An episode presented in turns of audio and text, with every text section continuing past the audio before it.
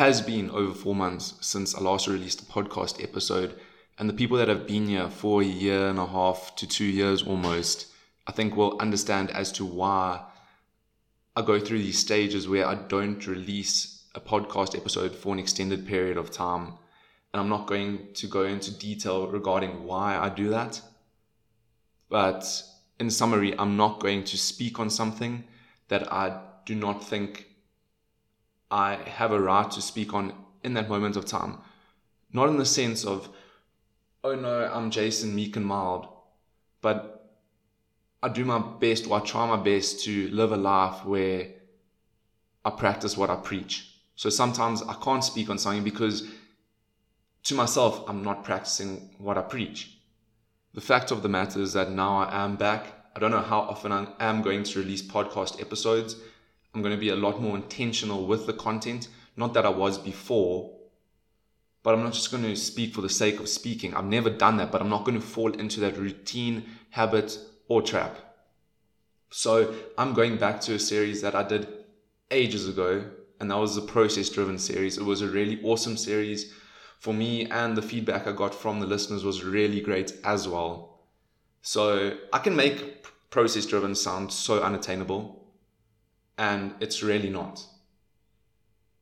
The reason I say that though is you need to look back on a situation, right? Can you remember something that was hard? um, you know, maybe it was doing your first pull up. But now it is easy. Now you're doing 10 pull ups. And wow, consistency, experience, lessons learned, that doesn't necessarily tie into pull ups. But you have gone through a process, you've learned from it, you've grown. So being process driven is extremely attainable. Being process driven is about learning from experiences and situations so that you can move forward. If you're not going to learn from an experience or a situation, you're going to repeat the same thing over and over again. One thing my dad did say to me that stuck out for this series specifically is you're going to experience the same thing over and over again until you've learned the lesson.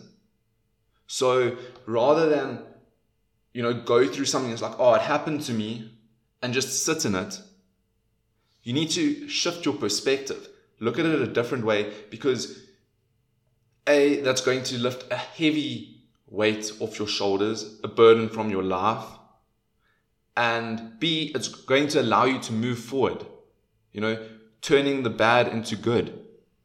That's definitely mentioned in the Bible, and I can't remember exactly where, but you can definitely turn a bad situation into a good one. God turns it all for good. After the small part on why process driven isn't actually unattainable, I'm going to move towards the topic of this episode, or rather the title. And I'm not going to do what I did last year and make that same joke over and over again. But the title of this episode is Calming the Storm. And right away, I'm going to jump into the Bible for this. I know I haven't done it as much as I probably should have in previous episodes, but we're all learning, we're all growing, we're all going through a process and improving. So from Matthew 8 23 to 25, then he got in the boat, his disciples with him. The next thing they knew, they were in a severe storm. Waves were crashing into the boat, and he was sound asleep. They roused him, pleading, Master, save us, we're going down. And it's like, okay, cool. How does that tie into this? And this might not make sense to you. I sort of got this revelation and I read it immediately, but I think that's also because of things that I've experienced. Maybe you also got the revelation. Maybe it's not such a great revelation, but to me it really was and is. Jesus gained peace by stepping into the boat. So you know that thing is like, oh yeah, you need to um, take a leap of faith or whatever. It's sort of weird because it's like, oh, you're stepping into a boat which is a safe haven on water, right? But the waves make a boat shaky. It's not the smoothest ride. I mean, a smoother ride is going to be on a train because you know where you're going and there's not like this unevenness. And the question that needs to be asked is how did Jesus or how will you gain peace by stepping into the boat? And for me, it was just a complete mindset shift from, oh no, I'm going through something, like I said in the beginning of the episode, to a perspective of this is a lesson. I can grow from it. It's an opportunity for growth. You know, these experiences are actually one of the best things that can happen. Yeah, it's not nice necessarily in the moment, but it's that thing of hindsight is the best foresight for me 100% because in the beginning or the first few times I was going through certain experiences, it was like, oh no, in the actual thing, this is painful, whatever, you know, my emotions or my feelings were. But afterwards, it would be in the shift of, oh wow, look what I learned from it. Now I'm not going to repeat the same thing again. Or next time I must do this, etc., etc. But then I progressed. I was in the process. I am still in a process all the time. But this specific process I was in of shifting it from a post event view to an inter event view, if you want to call it that. So, in the the future experiences, rather, I would look at it and be like, okay, cool, but this is a lesson that I'm actually learning. And in hindsight of all of those, I was like, you know, thank you, Lord, that I did learn these lessons because it's preparing me for my future. It's preparing me for where you want to take me. And the discussion of where He wants to take you is a completely different topic, and I'm not going to get into that today. But there's a few things that I want to touch on in this episode. And the first one is you have to have peace in your process because people around you will try to distract you, even if not intentionally. So as we move on to Matthew 8 26, Jesus reprimanded them why are you such cowards, such faint hearts? Then he stood up and told the wind to be silent, the sea to quiet down. Silence. The sea became smooth as glass. And you might be okay, but how does that exactly tie into people around you trying to distract you? And you go back to Matthew 8, verse 25. They roused and pleading, Master, save us, we're going down. It's a distraction, it's noise. Noise can become a massive distraction. So how do you stay and have peace in the process, in the storm? How do you essentially calm the storm? And the first level is seeing it. There's this motivational thing that I heard the other day, and it's like once you see it, once you believe it, you can see it, and then you can have it.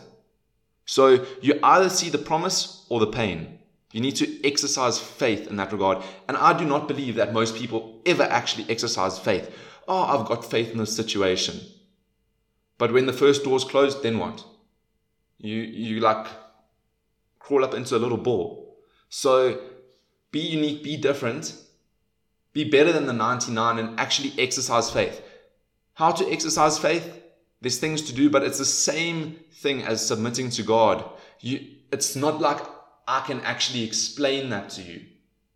It's, I guess, an attitude you have to have, a heart posture that you have to have.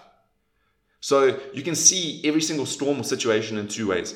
Either I'm going through this or I'm growing through this. I'm going through this. Sure, afterwards you can still be like a happy person, or you're going to be completely negative and you're going to lose yourself in the process. But then there's the second option. I'm growing through this. Growth comes from a process. Growth can only happen in a process. And that becomes such an opportunity, such an opportunity to grow mentally, spiritually, physically, in so many areas of your life. My second point is that you cannot do it on your own. The disciples were doing it in their own understanding. And I mean, it wasn't like there was the group of disciples there on the boat that were like, oh no, like the storm, the waves around me, like what am I going to do? And then there was a second group that was like, no, God is on our side. You know, this is a testimony, etc., etc. You know, there's opportunity. You're going to come out the other side better. No, all of them had the same kind of attitude and perspective on the situation. So, firstly, you need to add God into the equation. You're not going to get it done without Him. Hell, I did most of last year not reliant upon God, not submitting my situations, my future fully to Him. And it was hella hard. Yes, I got results. That's great. But I personally believe I could have been way further than where I was at whatever point of time in last year. And secondly, you need to surround yourself with people that are like minded. I'm saying like minded if you are driven, if you are focused, if you understand that you've got a purpose. And if you are not like that, then you need to surround yourself with people that are like that so that they can pull you up. Because as soon as you surround yourself with people that are negative, um, that don't believe in the promise that God has given them, you're not going to go anywhere. You're going to stay in the same thing day in and day out. Then you're not in a process. Then you're not process driven. Then you're not going to grow. You're not going to reach your full potential. You're not going to impact the world that the way you are supposed to. And talking about, you know, surrounding yourself with these people, let's just call them the negative people, the you can't do it. Many people disguise their fears as a storm that you are experiencing. You are highly capable. You are intellectual. You are hardworking. You know, you have the discipline. But by them being around you the whole time, they're like, oh, no, this, that. Whatever they say, they project what they are experiencing on you. So you can be the most amazing person in the whole world, but your environment is changing. Your, your environment will set you up for success or failure. And adding on to this, you're a good person, right? You want to positively impact people. So let's refer to these negative people around you. How do you, as a person, remove someone from a live electric fence? Not by holding their hand. No.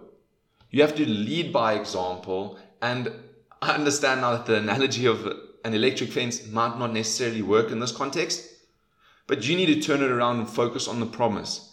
Live a life that is setting an example for those negative people, people that are younger than you, people that, you know, are struggling through life, even the positive people, the ones that are really smashing it. You can always learn something from someone. You're never too big to actually learn something. And when I say the people that are younger than you, I'm not talking about biological age. Biological age at a certain point in your life means nothing. Yes, 100%. I'm going to be much more mature than a two year old. But I can't walk around the, le- the rest of my life as a 40 year old and say, oh, yeah, I'm more mature in certain areas than a 24 year old. That means nothing. Sure, there's certain experiences that you may have had that the 24 year old hasn't had yet. But if that 24 year old, if he or she has been intentional in maturing and growing and learning and going through the process, then they may well be more mature than you in many areas and in areas that are going to set them up for success. And to the people out there, young or old, who are in the process of growing, maturing, you know, building themselves and letting God build them, walk in confidence and authority. You need to live in God's authority and God's promise for your life. Because if you look at Matthew 8 27, the men rub their eyes astonished. What's going on here? Wind and sea stand up and take notice at his command. That ties completely into the title of the episode of Calming the Storm. Jesus walked in the confidence and authority that God placed on his life. You can as well. There's people out there that are not Christians, that are, in quotation marks, the furthest thing from being a Christian, yet they walk in confidence and authority and because God is a God of principle, they are succeeding. They are smashing it. They are moving at such a rapid pace through their process because they're living this principle. You've got it in you. Let's take the Bible out of this thing for now. Take it out of the equation for now. You have got it in you as a human. You are a great person. You are intellectually capable. You are hardworking. You are disciplined. It takes a mindset shift. Start believing in yourself and start believing in God's promise for your life. And then things supernaturally accelerate. And I understand that is like CRC's theme for the year, but it's 100% like that. And I'm not just speaking for the sake of speaking and saying, oh, yeah, you know, supernatural acceleration. God has got his hand on your life. I've seen it in my own life. So that's the point that I speak from. And that ties back into the beginning of the episode where I said, I'm not going to speak when I'm not practicing what I preach. But I fully believe in it. I fully believe that God has got his hand on not only my life, but your life as well. So step into God's promise for your life. Step into the boat. Take authority of the situation and calm the storm. And then you'll see a whole new world, all new promises, and you'll see these results coming thick and fast.